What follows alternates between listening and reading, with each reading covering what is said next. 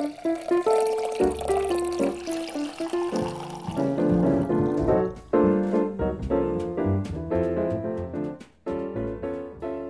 is Bottle Talk with Rick and Paul, and today we are talking about grapes. You know, they make wine out of grapes. Yes, they do. Indeed, they do. Yeah.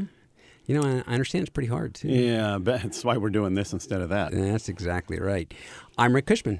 I'm Paul Wagner. This is Bottle Talk with Rick and Paul. Today we're going to talk a bit about grapes and vineyards. We have some listener questions that, of all things, question our answers. I'm not, saying I blame them. Our truly horrible wine writing is especially horrible. And as usual, we will make fun of wine snobs. Stay with us.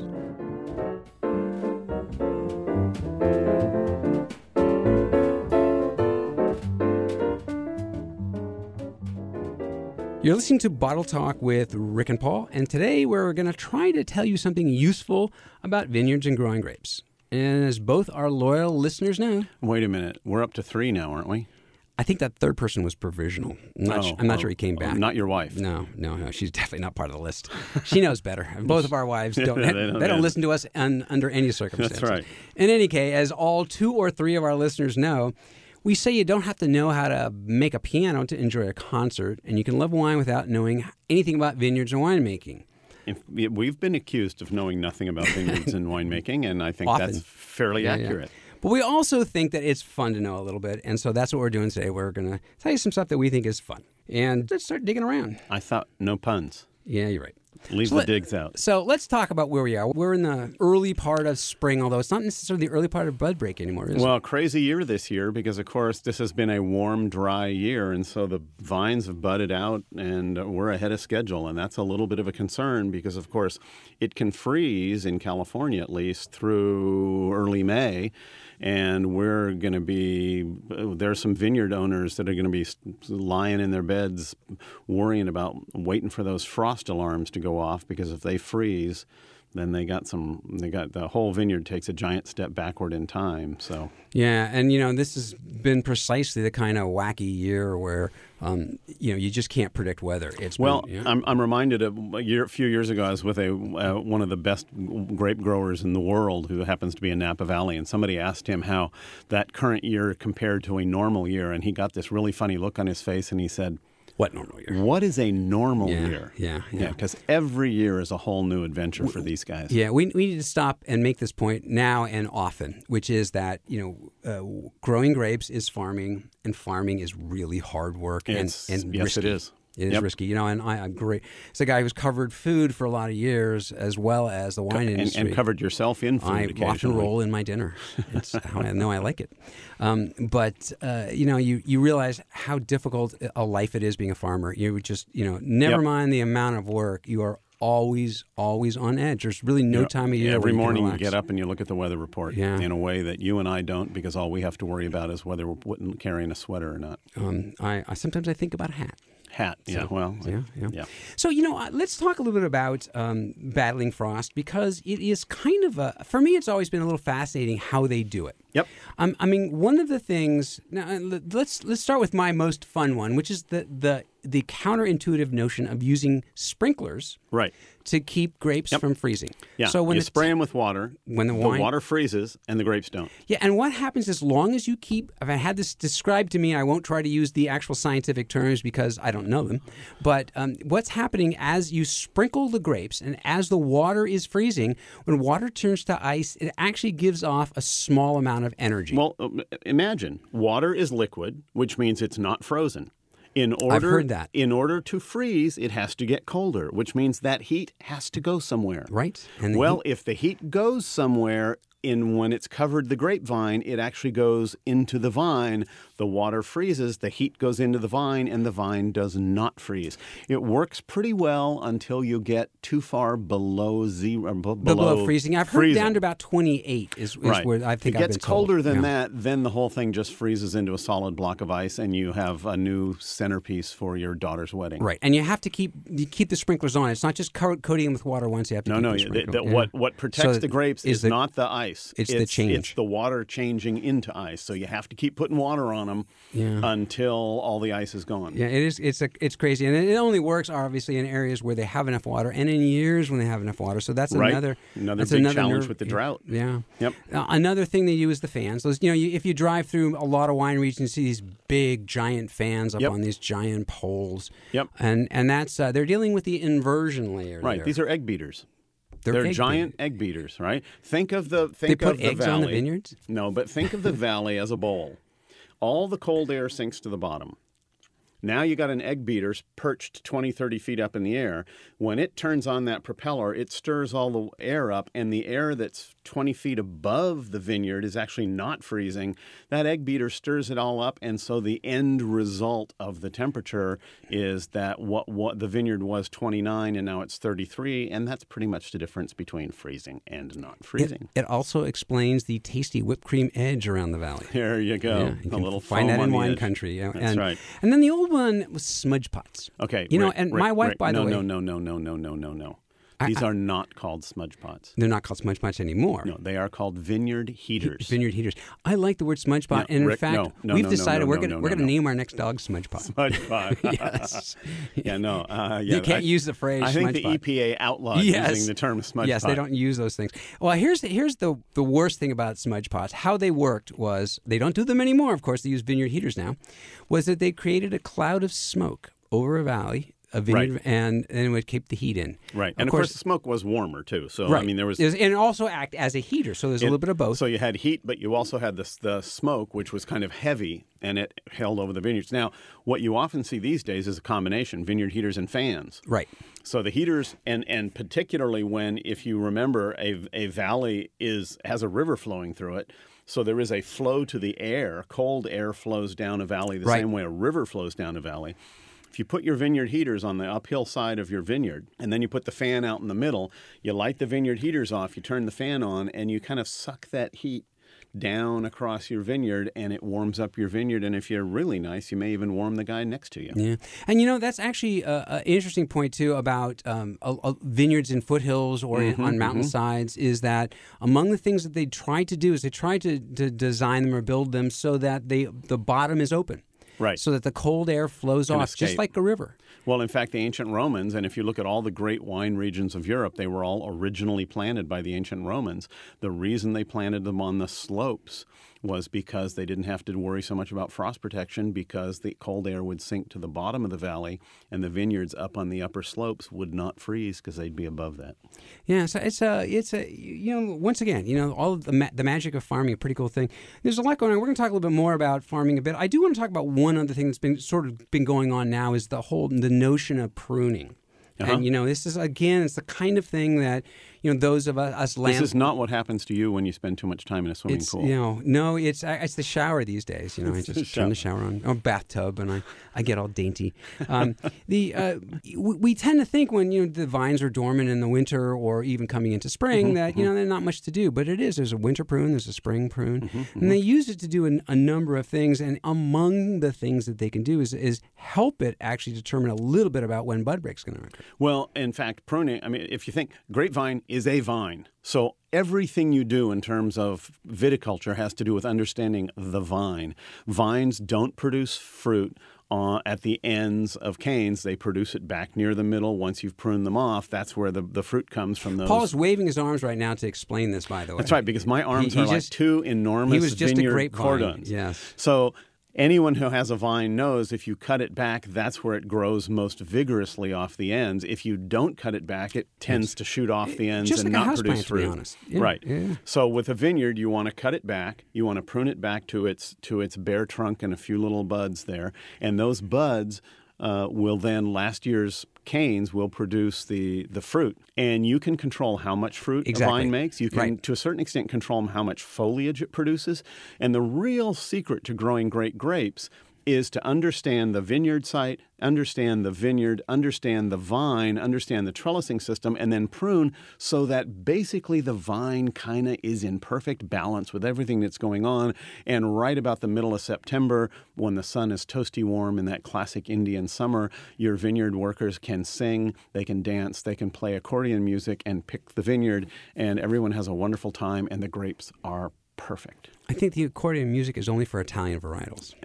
Could be. Yes, but the point there already is there's a ton of work uh, that goes into ha- managing grapevines and gra- managing vineyards at any level. We'll talk a little bit more as we go on in the show.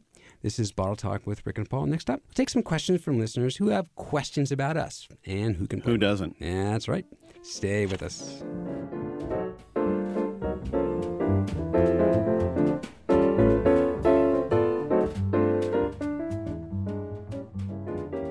You're listening to Bottle Talk with Rick and Paul, and it's time to open our mailbag and take questions from listeners. If you'd like to ask us a question, we'll try to give it an answer. We'll we'll, we'll say something about it anyway. We'll give an answer. We, yeah, it may not be right, but we will have an answer. Right. We promise that.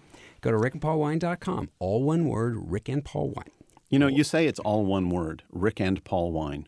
It's not one word. What you're saying is there are no spaces between the letters. It's not a word. It's Rick and Paul no, Wine. I'm, I'm declaring it a word. Is it? And what does Yes, it mean? Where it means uh, a brilliant wine uh, radio show is what it means. It's a, it's a, you, Excellent. You, you look uh, Webster's new dictionary for 2015 is going to have it. It's going to be in there. Yeah. I can hardly or wait. Or maybe there'll be a Wikipedia about it or something. In any case, um, if you're new to us and you might want to know what qualifies us to answer questions, it's a question we ask ourselves all the time. But I can tell you a little bit about my friend Paul. He's a respected industry pro. He answers questions on allexperts.com. He teaches at Napa Valley College. Sometimes he teaches on cruises around the world. I'm bitter about that because I want to go on a cruiser. And, uh, and he's I'll all- send you on a cruise. Yeah, yeah, I know too. Where uh, an all around good guy. Well, thank you. And of course, you, New York Times best-selling author, and have written a couple of books about the wine business. Longtime journalist on Capital Public Radio, talking about wine. So, the lovely folks somebody must think you know something. Yeah, well, the folks here at Capital Public Radio who let us use your studio clearly are very generous. Yes, So they- with, with their studio use and, with their opinions. and with their air. Yeah. All right. Our well, our first question comes from uh, well, we have a handful of, of listener questions who um, they are a little less generous. Ouch. Yeah, they're not mean. You know, we could cut them off, but then we wouldn't have any listeners No, at all. no, we we'll take we will it's just like just just like me with attention. We'll take any. we'll take all we can Uh, get. that's right. Our first question comes from Laurel in Pleasanton. She didn't give us her last name, and she's probably worried we'd stalk her. And yeah, frankly, she's probably smart. yeah, we couldn't even find you, but that's all right. She says, "You guys keep." This is a good question. She's actually, you know, kind of like this. She says, "You guys keep talking about not bringing a wine to a restaurant that's on their wine list. Right. How do I know?" She says, "Why is that my responsibility? What if I just like the wine?" Touche, Laurel. You're, you know, you're right. It isn't exactly your. It isn't really your responsibility. We're we're just sort of saying it's neighborly. Well, here's the deal you shouldn't bring wine to a restaurant. Basically, you shouldn't bring wine to a restaurant. You're going to the restaurant, you're going there for them to show you a good time. You're supposed to order stuff off their menu, and that includes the wine list. So don't bring wine to a restaurant. That's, that's rule number one. Number two, then, is why would you break rule number one? And the answer is if you have something really, really special to you. And then you got to say, well, wait a minute. If I'm bringing something that's really, really special to me, it does make sense to make sure it's not on the wine list. So you can call ahead. If you're bringing something really special, you know what it is. You can call ahead and ask them. They may say, we don't have that wine, but we've got something very similar. And you can say, you know, very similar in flavor. That's great. That's just what I'm looking for. Or you can say, very similar isn't exactly the same because this is the bottle my husband bought me when he invited me to join him on that ice fishing trip in Minnesota where he proposed marriage to me. And as a result, I want this wine and I don't want anything else that tastes kind of like it. Yeah, I'm going to disagree with Paul. Laurel, it's okay to bring wine to a restaurant, if you ask me. It's a complicated world. We're all trying to get in and out of there as at the lowest price. Depends on the restaurant for sure. I, I, I say bring whatever you'd like. However, I'm going to go back to my it is considered neighborly to, to if you can to not bring something that, that they carry simply because you don't want them to look you don't want to look like you're just trying to undercut them the truth of it is it's a, it's a really complicated formula for restaurants and and paul is right i mean among the things that Wait, I didn't hear that last part. it's paul's right Mm, mm. A little louder, Rick. Paul is right about one big part, which it is is a big piece of the um, the restaurant world, It's also a piece of how they, they run on, on profits. The truth of it is, in the restaurant world, food runs at a really, really thin margin. That's and right. in fact, That's right. the more expensive the restaurant, the, the leaner the margin. The less likely they're making any money on so the food. So there are, and there you will find sort of the, what we call the high check restaurants, the white tablecloth kind of restaurants. They may may operate at like one to one and a half percent profit on food. on food. So they make it up on alcohol, on all on all other things, but certainly on beer and wine and spirits. And spirits is the most, and wine is actually the least. But uh, so so they they they count as that as part of the formula. And if you like your restaurant and you want them to stay in business and all those sorts of things, you know, yeah, buy their wine. Having Right. said that, you know, if you want to bring your bottle, I say just bring it. I'm just me. I'm going to say don't bring it, particularly if it is a well known wine from a large producer. Kendall Jackson Chardonnay, for example, don't bring that to a restaurant. Every restaurant on the planet can carry that wine if they want to, and if they don't want to, you don't need to bring it. There's other stuff on the list. On the other hand, if you have a special bottle of something that your uncle gave you when you graduated from college and he's in town and you thought it would be fun to drink with him, bring it. And if by some odd coincidence the restaurant has that bottle on the list, you can explain the story and they'll probably be pretty good sports about it and just charge you a markup, which is called corkage. Yeah, yeah. Well, so there you go. Two different opinions. Laurel, you can come to dinner with us. I'll bring some wine. You and I can drink it. Paul's got And- to buy his. And I will bring a very special bottle of wine that I will share with Laurel, but not with you, Rick, Oh, because fine. I don't, I don't want Okay. I don't want your dumb old wine anyway. All right, our next one comes from Stephanie Rogers in Windsor. You keep saying red wine doesn't go with chocolate. I like chocolate in cab. So what else did you get wrong that I should know about? That's actually very funny. excellent. Very good, Stephanie. Excellent. Well, you know, okay, here's here's what we do say. We do say that if you love it, you're right. If you hate it, you're right. So if you happen to like Cabernet and chocolate, you just enjoy yourselves. So I need to say something. I have never said that red wine doesn't go with chocolate. Oh, fine. Hang I me ha- out to dry. No, no. I have said I don't like red wine with chocolate. There you go. And so fair what enough. I'm saying fair is, enough. I don't like red wine with chocolate. I'm not going to drink red wine with chocolate. But Stephanie, if you like red wine with chocolate, God bless you. Drink a bottle, eat a pound. If you like that combination, you should enjoy it. And please don't take a couple of bozos like us and think that we're going to talk you out of something you enjoy. Well, I, I definitely agree with you on the bozo part, but uh, I'm going to actually be a little more strident. I think for most people, if you give yourself the opportunity to try what we always recommend, which is sweeter wines like ports or a tawny with a, a sweeter chocolate or, or a Madeira sometimes with some of the other desserts, if you try a sweet wine with dessert, you won't go back. Rule, rule number one if you like it, drink it. Rule number two there's never anything wrong in the world of wine with experimenting with something new. And w- rule number three really don't take our advice. Don't take our advice on anything. There you go. We have another one. Oh, good, because we did a great job on that one. Well, this I like this one. I remember I remember this question. I like Yep. this guy. Okay. This is from Robert Deering in Rocklin. And it's kind of a longer longer question, but I'm going to read it. You had a Mm-hmm, question from a guy. Remember this? A guy who left a bottle in his fridge for about six months because he Oh, yeah. got it from a girl he likes. That's right. Yes. And and the guy had asked us, is it okay to leave it in the fridge for six months? But here's guy. So you guys thought she might find that creepy that she still had that bottle. well, I, I- yes. So I, I, his, fair he enough. says, I asked my wife. She said if a woman remembers what she gives a guy, she likes him. fair enough. He should have This told her. why your would- wife never remembers yeah, anything yeah. she gives you. That's exactly right. so she says he should have told her he was saving it because he was hoping they could drink it together. That's my wife talking. This is Robert now. That's my wife talking. I think I agree with you guys, and it sounds creepy.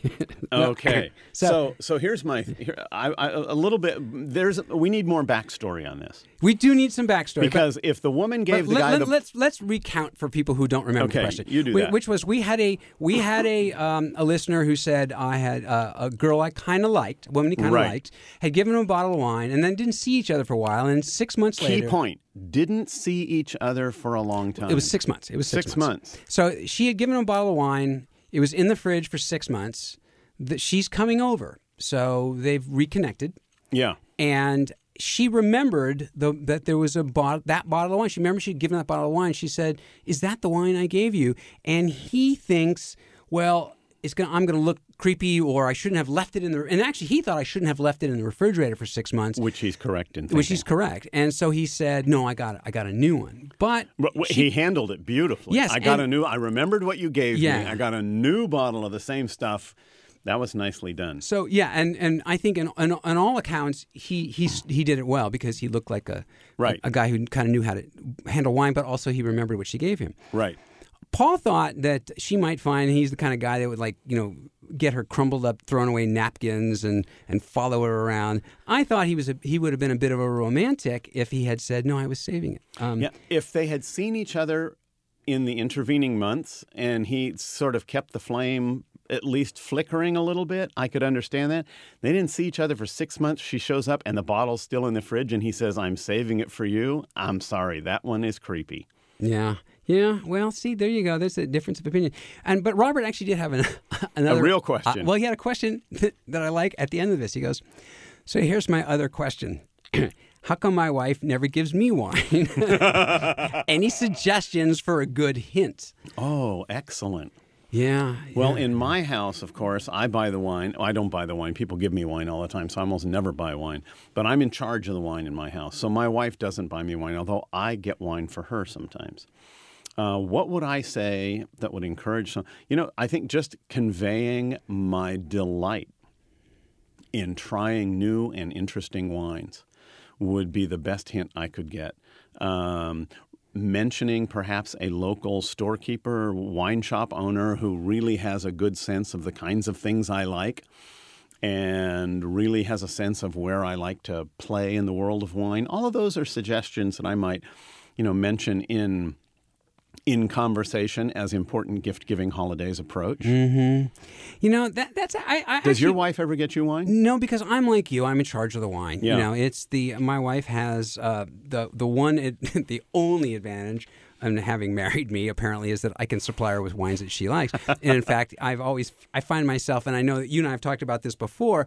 I find myself at professional tastings where I'm evaluating wines that I might write about them, Yep. that I might use them for a tasting that I do, for an event that I might do. Yep. But if I find a little wine that I know that my wife will like, I put a little star on my notes and write a D. That's a Deborah wine. That's a Deborah So wine. So that's my Yeah, job. That's good. Having said that, I do like it when people give me wine as a gift, and I and Mm-hmm, He's begging, folks. I am He's begging. right Well, here on the air. It's and so right. Send and Rick I, I love, wine. I love Pinot Noir in particular, wine. but anything unusual I will try.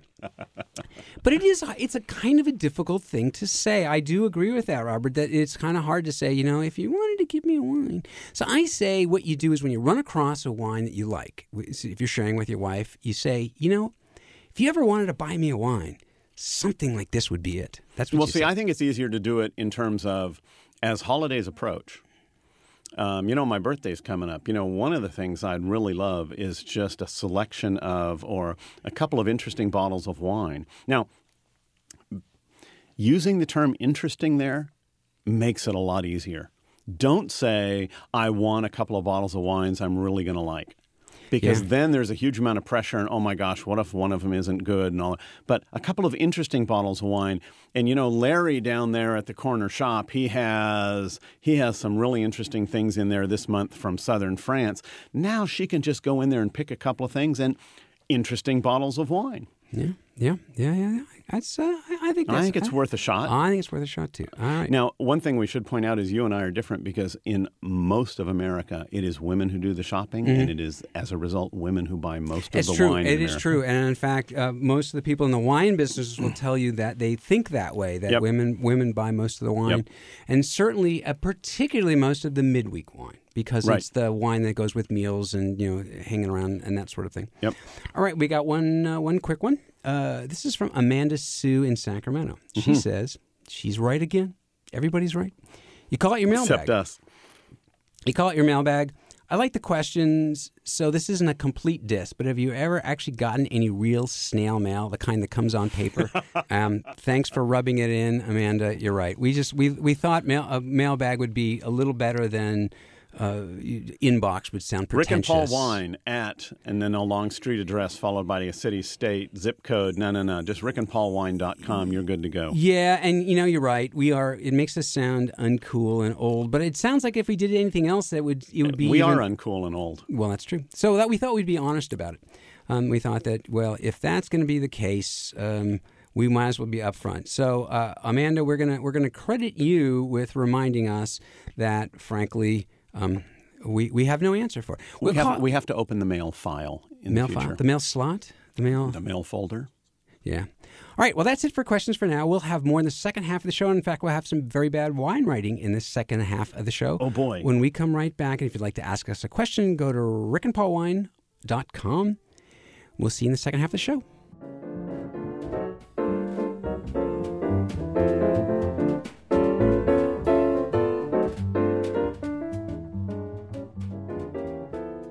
You're listening to Bottle Talk with Rick and Paul.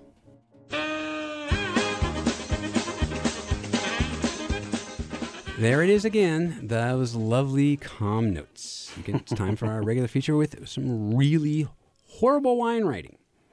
Paul, Well, you know, um, these again are from our our um, our old colleague friend Larry Brooks, winemaker in Napa Valley. He had a couple of these. One of them I like very much. It's um, this wine smells expensive. yeah, yeah, yeah, yeah. I like that. Um, now, I am sure that there are women who will tell you that they can smell a perfume and say, "Oh, that's six hundred and fifty dollars an ounce." But um, it's not quite so simple with wine. But I love the idea that you just smell a wine and it smells expensive. Unless it smells actually like money. In fact, you can Well, smell or it. the interior of a Rolls Royce. Yeah, yeah, yeah. You, you see, I've not seen that wine description. Uh, uh, uh, notes of Rolls Royce, but uh, Notes of Rolls Royce. Hints, hints, nuances, nuances of Rolls Rolls Royce. Royce. Yeah. That's right. What have you got, Rick? You got something fun in there for uh, I've bad got wine writing? A, really, really horrible wine writing. Um, uh, it just doesn't sound delicious.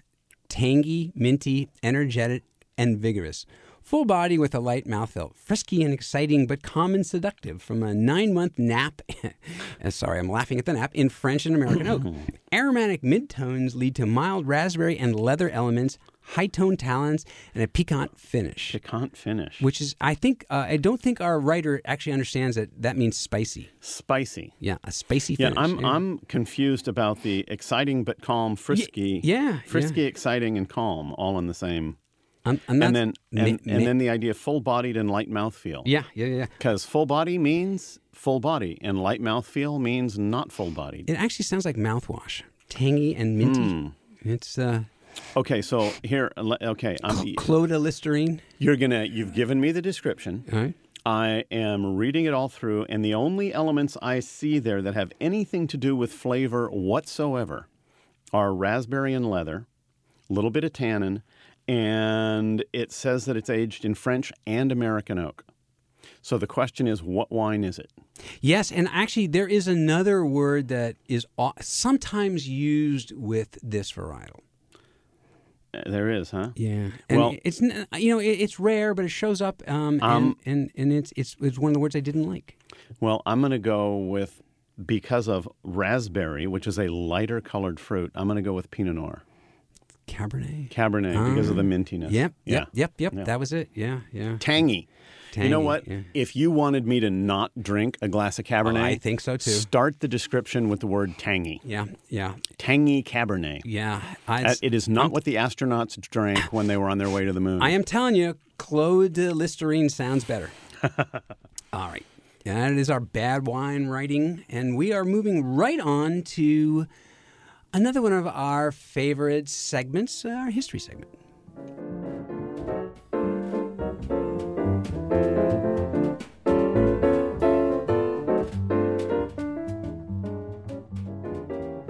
You're listening to Bottle Talk with Rick and Paul.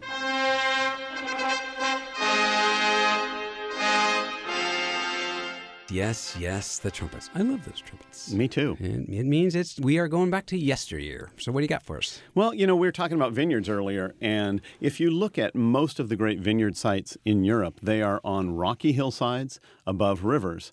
And you might wonder why that is, and the answer is actually it was the ancient Romans who, when they arrived in various parts of Europe, they had a couple of problems. First of all, they had to provide wine to their troops because the troops couldn't drink the water, it would kill them. So they provided wine to the troops as their beverage of choice. And then they had to plant this, but they didn't want to plant it in the rich bottomland of the rivers, not only because if you were in the bottomland, the vines froze, but also because that bottomland was used to produce wheat, which is bread, which they also needed. So they always planted them on hillsides above the rivers. And if you look around the Rhine, the Rhone River, Bordeaux, Rioja, all of these regions were planted originally by the Romans to supply their centurions with the grapevines and ultimately the wine they needed to continue to make the world safe for Pax Romana. Yeah, well, as they say, an, an army uh, travels on its wine cash, uh, on I its guess. on its wine bag. yeah, that's yeah, right. That's right. Mine goes back to the year 1098, which is the I remember it well. Yeah, yeah. It just seems, seems just like yesterday. It was the founding of the Cistercian order of Mm-hmm, monks, um, and they were a particularly devout group. They were um, they had broken off from the Benedictines and, and were dissing them for living lives of comfort. The Benedictines were having too much fun. That's the problem, at least according to the Cistercians. Mm-hmm. Uh, and so their emphasis was on manual labor, and of course, in those days, um, manual labor was um, farming. right. Uh, clearly, we would not have been good members of the Cistercians. No, we would have been Benedictines. Yeah, we were much more of the hanging out and not working. Um, what so what they did is they cleared a lot of fields, they drained swamp, they raised sheep and cattle and orchards, and they but their specialty was vineyards. They planted lots of vineyards. They were in Burgundy, and what made them unusual was unlike most others at the time. They one didn't mix other crops in with their grapes. They just basically grew grapes on their good mm-hmm, land, mm-hmm.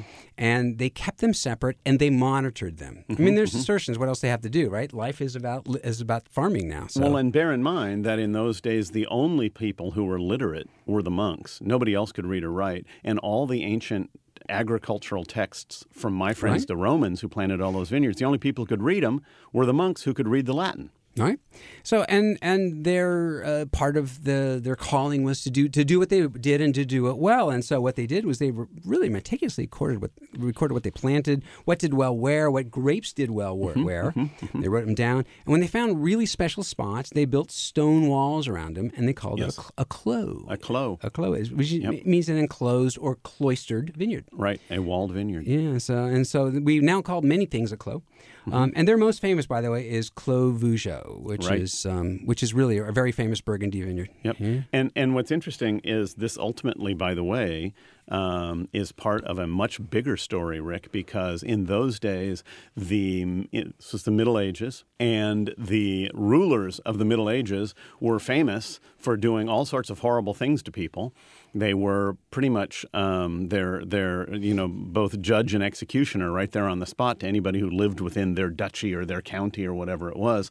And so as a result, when they um, when they went to confession, they had a lot of stuff to deal with. And the monks, rather interestingly, started working these deals in the Middle Ages where if you gave the local religious order a nice vineyard, you got to keep some of the wine for your own production, but they would take over the management of the vineyard. They were the best farmers in town, they were the best winemakers in town. And as a result, this, this indulgence process where you gave a gift to the church, and in the meantime, the church gave you basically everlasting, um, e- eternal salvation. That was what ultimately led to Martin Luther and the Reformation of the church. And don't you know that changed the world just about every way you can think of? And there you go, wine, wine, Wine is everywhere. wine is everywhere.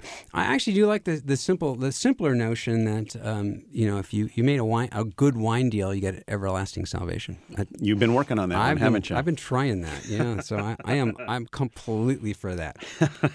You're listening to Bottle Talk with Rick and Paul. Uh, when we come back, we'll, we're going to go to our mailbag, mail slot, inbox, Mail folder. a mail folder, our mail folder. I like that. Maybe Okay. that's what it is. And by the way, if you'd like to ask us a question, you can. Just go to rickandpaulwine.com. We will be right back. Stay with us.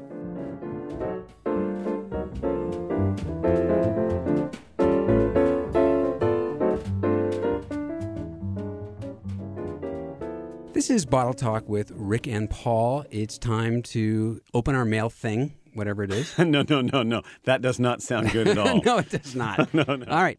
Our, our mail uh, Folder. Uh, yeah, I was. I had other other bad things too. Uh, let's just take a question. Excuse me. This is from Josh Panay in Sacramento. Okay. He says, What's tawny mean? And what makes a tawny port a tawny port? A great question. Yeah. Tawny is actually a color, and it means a sort of uh, golden brown. And you know that there are actresses who are famous for their tawny tresses. So that's where you get the tawniness. Uh, what makes a tawny port is that the wine is aged in barrels, not in bottles, but in barrels, for five plus years until the color begins to turn tawny. Right. The red pigment drops out. Uh, the color gently oxidizes and it becomes this sort of golden brown color, and that's why it's called a tawny port. And and technically, according to the Port Wine Institute, there aren't actual regulations for exactly how many years you need to. This is the cool part of it, right? So you'll find tawny ports in like 10 years, 20 years, 30 years. Yep. But what it is, and I love this, it is an average of the age of what the wine tastes like. Right. It's not the actual average of, Of the, the age of the wine. It's That's the right. average of what they think the wine tastes like. Given that you and I are regularly um, accused of being rather immature, we would take it'll take us a long time Yes. to reach the Right. tawny We- port we- yeah, stage. the average of the age that we act like Paul, I think, is six. so we would not ever qualify as a tawny. And and you know, and what they are, they're great. I love tawny ports. Actually, really, one of one of you know, if there's one of those like it's a happy night, I'm having a dessert wine. That's Yep. almost always the thing I love to get. Yep. And they're rich, they're nutty. Beautiful wines Oh, they're and great. And they- fabulous, fabulous on their own. Fabulous with cheese, wonderful with um, Any sort of nutty or, or, or pecan uh, pie, yeah, fruit yeah. Well, another thing I like. Yeah, Oh, yeah, yeah, yeah. Oh, so yeah, uh, yeah, yeah. tawny ports are. What time is it? We need to get some of this. I stuff. know. I'm getting hungry. All right. Uh, we have another question, and it is vineyard related since we've been talking a little about vineyards today. It's from Terry Schmidt in Oakley. The back label of a bottle I got said their grapes are picked by hand. I think they meant, I think they were implying lovingly by bunnies and unicorns or something. That's great. yeah.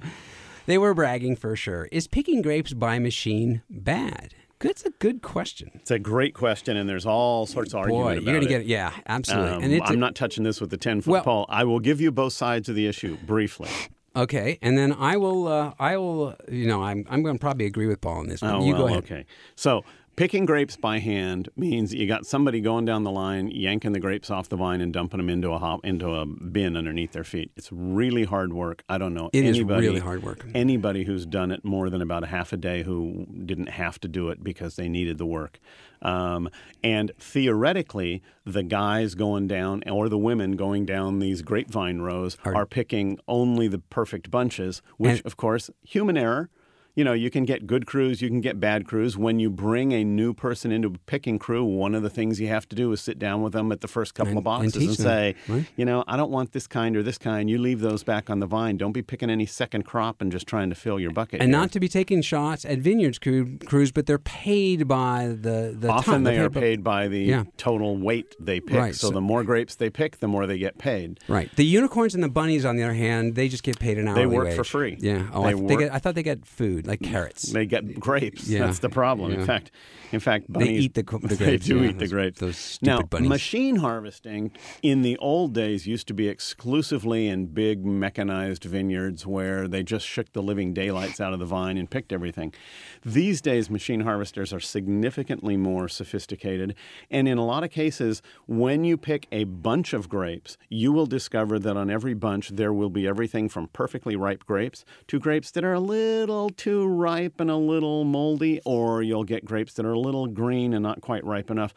The machine harvesters these days can actually be adjusted so they shake the vine just enough to get only the ripe grapes. Right. So, I was going to say, explain that, that what they do is they shake the They vine, shake the and then vine. the, but they don't shake them so violently, so the No. grapes that fall off are the ones that are ready to go. as it were, ready to be plucked. Right. So, is it better or worse? Really depends on what kind of wine you're making. If you're making a $150 bottle of Napa Valley Cabernet, you probably better be drinking, and, but not only picking your grapes, but then you're going to put them on a sorting table later and go through through and pick out. Although they have some machine sorters now that They do. They're even more accurate than people. If you're making Sauterne in France, the Grape great dessert wine, you literally go through the vineyard three, four, five, seven, twelve times, and you only pick individual grapes. Right, You don't even pick the bunches. Imagine that, and, Sauterne, and especially the, the really high end ones. That, there's a reason why they're very expensive wines.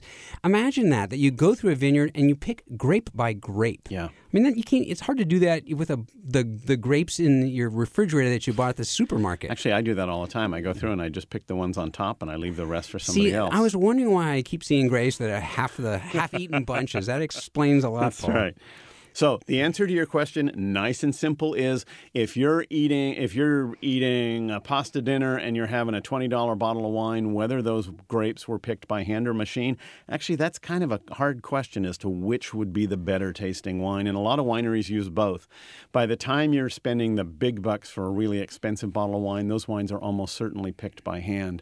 But that's at the very top end. And frankly, they're using sorting tables to pick through the fruit a second time, and it's a pretty different proposition. Yeah, and you know we've talked once, and we should probably do another show talking a little bit more about sort of the costs of wine and why, why things are expensive, and and you know Yep. there's there's sort of a circularity to those hundred dollar bottle of wines. I thought you were going to say we should do another show not about wine because we're not very good at it. well, actually, well, next week, you know, by the way, is uh, St. Patrick's Day. We're going to be doing some beer. Oh, excellent. Excellent. But we've talked about costs of wine and the sort of circularity of a hundred dollar bottle of wine is that one, you really can't get away with a hundred dollar bottle of wine if you did machine harvest simply because you, you can't you need to say that you handpicked. You need to say you handpicked So, it, yeah. but but and but it As does need to- also raise the costs. as you need to say that you handcrafted the wine. you wine. handcrafted, yes. Right. Everything has to be hand done in wine because that's how the wines are made. But uh, Yeah, yeah.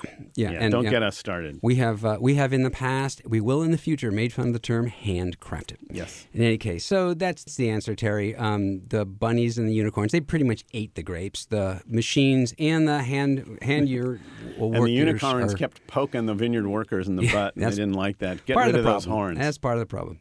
Okay, we have one more. This is from uh, Jonathan Akers in El Dorado Hills. Mm-hmm. This is another vineyard question, and it's also a good one. When I'm in Napa, the vineyards all seem to be so neat and tightly trimmed. And in the foothills around here, they're a lot more bushy. Mm-hmm. What's the difference? Is that because the grapevines are different, or they just spend more time trimming in Napa? Both. It's both, yeah. It is yeah, both, yeah. absolutely. Um, in Napa these days, it's almost uh, what seventy percent of the vines in Napa are Cabernet, and they're absolutely hand manicured to grow very intensely flavored Cabernet grapes. So relatively low yields, completely in balance, everything very carefully controlled. In what he's talking about the El Dorado Hills and what he must drive through in the Central the head Valley. trained, and yeah, the and Zin, are- the Zin fields probably. Oh, and yeah, if there's yeah. Zinfandel up in El Dorado Hills, that's a very well, old- El, yeah, El Dorado County right sure, above him. Sure, that's absolutely. a that's a that's an old Zinfandel area, and Right. those vines are the old style, very much what is called California sprawl because Mm-hmm. the vines go everywhere. Uh, which makes better wine depends on what you want to drink. Well, there's two. There's other reasons too. You know, those the reason why if you you see those beautifully, I mean, they really are spectacular. Look at the vineyards in Napa. But among the reasons they're that way is because um, they do get fog, and so the breezes also help dry out the grapes. You- There's the rows in between.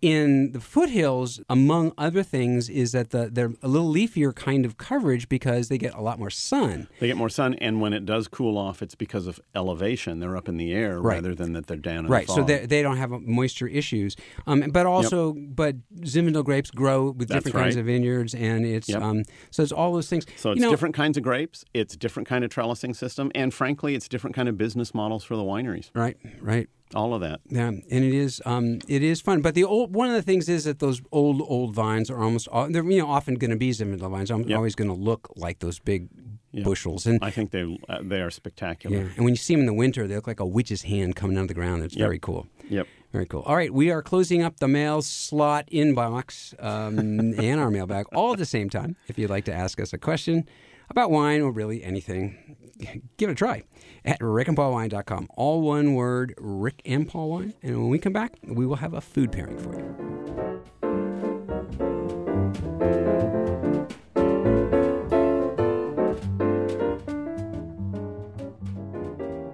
You're listening to Bottle Talk with Rick and Paul, and as we do every week, or almost every week, we have a, a food and wine pairing.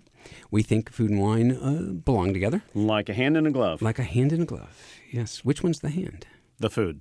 I think it's the wine. Yeah. Okay. Good. All right. Anyway, we've been talking about vineyards, so I thought we would discuss what goes good with stuffed grape leaves. What are you stuffing them Dolma. with? Well, is I'm going the classic, the dolma, right? So it's got the rice and the little ta- the Maybe a herbs, little bit of lamb. a little bit of lemon sometimes. You know, Okay. so a little tangy, a little rich. Yep. Yeah. Yep. So that's uh, So, why would you drink anything other than a classic wine from that region of the world, like Assyrtiko from Greece? Assyrtiko from Greece. Fresh, Yeah. lively, bright, delicious. Has a little bit of that same lemony part to it. Mm-hmm. Um, if you wanted to go in the other direction, a red wine, I would look at some of the somewhat more rustic reds from Turkey, which also makes fabulous grape leaves. There's some argument in that part of the world about who owns everything, and Turks will say grape leaves are Turkish, not Greek. And I love the idea that you sit down and you have some grape leaves and you have a bottle of whether it's Assyrtiko or something from Turkey, and you can imagine that you are with who? With with uh, maybe we're looking- Homer listening to Oh, him was- tell the story. I, I was how, thinking. I was thinking of some Greek starlet. Is uh, yeah, no, I'm thinking of how uh, Homer could could tell the story of the fall of Troy, and you're eating the grape leaves and you're drinking the wine, and and th- just wondering how how amazing Brad Pitt was in that war, yes, and he's still doing. and he's still doing well. Yeah. Now I'm going. I I suppose I could really uh, bend sideways and say that I've, I'm linking to the food stuff because there's some lamb in there. But actually, Okay. I'm I'm going with New Zealand Sauvignon Blanc. Uh huh. Yeah. Uh, Okay. the grassiness and uh, and the brightness and Yep. pick- picking up uh, a little bit of the spice. Um, well, and of course, you know, some of the Greek wines blend a Assyrtiko with Sauvignon Blanc in a really nice way too. So that's a that's another option in that direction. yeah. Yeah. Yeah, and you know, Assyrtiko is uh, uh, speaking of vineyards. It's a pretty unusual vineyard sort of arrangements. Yes. they look like um, because they grow on a windy, sunny, Sunswept windswept- and windswept. Yeah, that's um, a lot of sweats going on. They actually they they grow at sort of knee high. Bird's nest looking kinds of vineyards. They make the vines into this circle. The circle might be, oh, you know, a foot or two across. Mm-hmm. And, and the grapes all grow in the middle of that. Mm-hmm, and so it keeps a little bit of the evaporation, you know, Mm-hmm, the, and it keeps a little bit of the wind off of the grapes. And it looks like no other kind of vineyard in the world. And in the ancient world, the wines of Santorini were considered the greatest wines in the world. Santorini, the island, blew up as a volcanic explosion, but it's been replanted. They're making wines there again. Check them out. Yeah, you know, uh, as you say, we ought to do. We ought to do an episode on Greece. I have uh, recently. I've done some tastings Would I have with. to sing at all? Uh, we'll dance. We'll dance. Dance, Um, But. I've recently sort of tasted through some a handful of different uh, Greek wine tastings, and they're Mm-hmm. really great wines. And Greek wines are are coming back. Greek, Greek is hot, and um, Greece is hot. Greece is hot. Well, Greek Hot wines. Greece. Yeah, the Greek they've got, uh, and you know, we, maybe we should all be buying uh, Greek wines to help bail out a country that's poor in economy. financial need because. Um, Frankly, that's that's where we're at. You know, before we go, because we've been talking vineyards, Yeah. and we're moving in. You know, we were talking about this notion of you know what they do with the the Santorini, where they they bend the vines, Right. You know, and we are talking about these different Right. sorts of, of of vines. So, you know, one of the questions that I, often get is, you know, like how important are the are the leaves? Do they trim them back because they want Okay, less basic- energy, yeah, or they want more energy? Well, the basic the basic analysis is that a leaf is like a factory, and it produces the energy of the vine that then ripens the grapes. So you need to have the grapes and leaves in balance. As long as you've got the right number of leaves to the right number of grapes, you will be okay. What you don't want to do is get to the end of the season and see the grapes aren't ripe and the leaves are already fallen off the vine. There's no solution there. The other thing you don't want to do is you don't want to end up with so many leaves and Right. not very many grapes. The grapes get ripe very quickly, and you end up with vines, the grapes that don't have a lot of flavor or character. So the whole secret to pruning a vineyard and growing grapes is that balance, balance. between the factory and the end product. Which goes to back to that point that farming is difficult. So you've got, you know, you don't want you, you, you need to have the right amount of grapes, you need that right, right amount of leaves, and and it you can't just sort of say, well, look, I want my grapes to be really good. We're going to have as many little energy engines as possible because that's it, Right. It's not in fact, out. and in fact, early in the season, when the grapes produce a lot of leaves, uh, they don't produce grapes if they have too many leaves because the vine doesn't see any need to produce grapes. It thinks it's going to grow forever, just growing Right. grape. It want and it wants to grow leaves. It does. That's that's what they do. And Yep. the grapevines are now. Here's the thing: they're vines. They're vines. And so their sort of natural instinct is to crawl and, and reach and have more leaves and and reach up to the sun. Sort of like us. That's us. We reach to the sun. That's uh, well, or something like that. That's it for another round of Bottle Talk with Rick and Paul. Our engineer is Matt Bassini. As always, thank you, Matt. Thanks, Matt. And thanks to Capital Public Radio for the studio use. If you'd like to ask us a question for next week's show, uh, give us a shot at Rick and Paul Wine, all one word, rickandpaulwine.com. You can find us on iTunes and subscribe for free, one little click. And if you learned anything today, we hopes that we hope it is this that growing grapes and farming is not for sissies, and that's why you don't see us doing it. I'm Rick Kushman. And I'm Paul Wagner. And remember the best wines you drink with friends, Or with us. especially with us.